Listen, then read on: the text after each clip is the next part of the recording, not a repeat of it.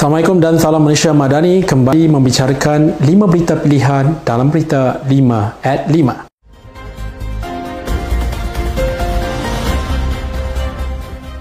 Di mana Perdana Menteri Datuk Seri Dr. Ahmad Zahid Hamidi menggesa Malaysia Checkpoints dan Border Agency yang berfungsi mengawal sedia sempadan negara dapat beroperasi dengan segera demi memelihara keselamatan dan kedaulatan negara. Beliau menegaskan kerajaan tidak akan berkompromi dan dimanipulasikan oleh mana-mana pihak dalam apa jua perkara termasuk isu berkaitan pelarian dan pemohon suaka yang sentiasa berada dalam radar kerajaan. Jelasnya, kerajaan sedang melaksanakan penyelarasan dan penyesuaian terhadap mekanisme perundangan yang sedia ada agar terus dipatuhi oleh semua pihak yang berada di negara ini. Menurutnya, mesyuarat yang diadakan baru ini memberi penekanan kepada pengurusan pelarian dan permohon suaka bagi meniti keputusan serta memaskini pelaksanaan kerak kerja oleh kementerian, jabatan dan agensi utama. Ahli Majlis Kerja Tertinggi UMNO Datuk Muhammad Razlan Muhammad Rafi mencadangkan agar satu undang-undang digubal bagi menghalang pertukaran kerajaan di luar pilihan raya umum.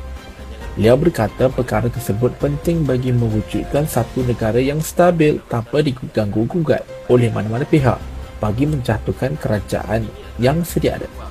Dalam hal ini, beliau menyifatkan kenyataan Setiausaha Agong PAS, Datuk Seri Takiuddin Hassan sebagai gerun dengan cadangan bagi mewujudkan satu orang undang-undang baru bagi mengelakkan pentadbiran kerajaan sehingga tamat penggal.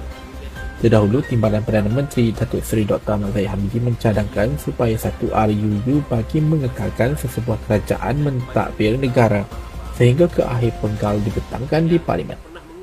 Beliau juga Presiden UMNO itu berkata ia bagi memastikan peristiwa terdahulu seperti perkaran Perdana Menteri sebanyak tiga kali pada penggal Parlimen ke-14 tidak berulang pada masa hadapan.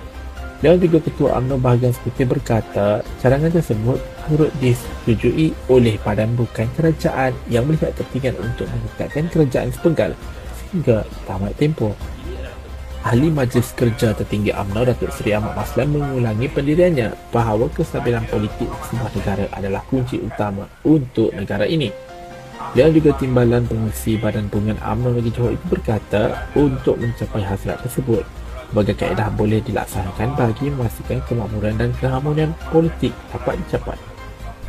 Sementara itu, menurut Menteri di Jabatan Perdana Menteri Undang-Undang dan Reformasi Institusi, Datuk Seri Azalina Osman Said berkata akan meneruskan kajian terpinci bagi pengenalan Akta Parlimen berpenggal tetap termasuk kajian impak selain mendapatkan pandangan orang awam.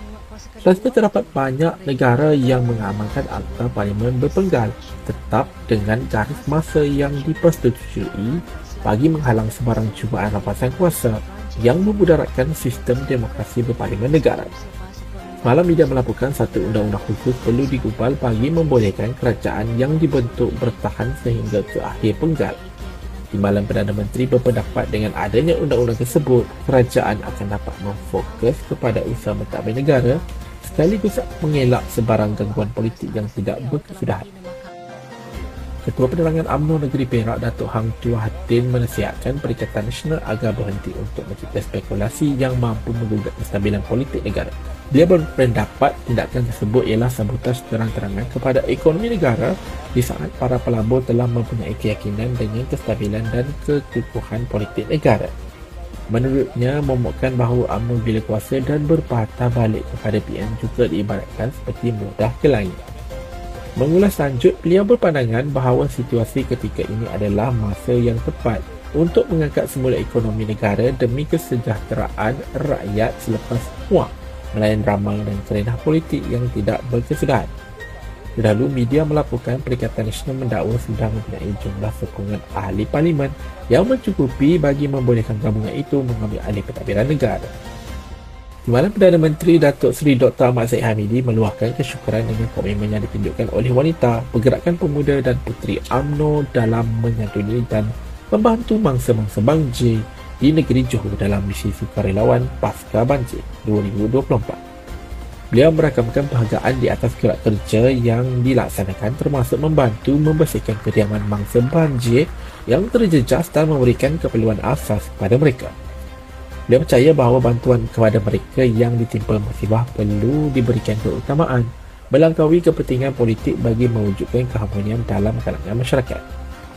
Untuk rekod sehingga kini keadaan banjir di negeri ini semakin hampir pulih sepenuhnya apabila hanya tiga pusat pemindahan sementara PPS yang bersibuk operasi setakat jam 8 pagi semalam membabitkan 78 mangsa daripada 20 buah keluarga.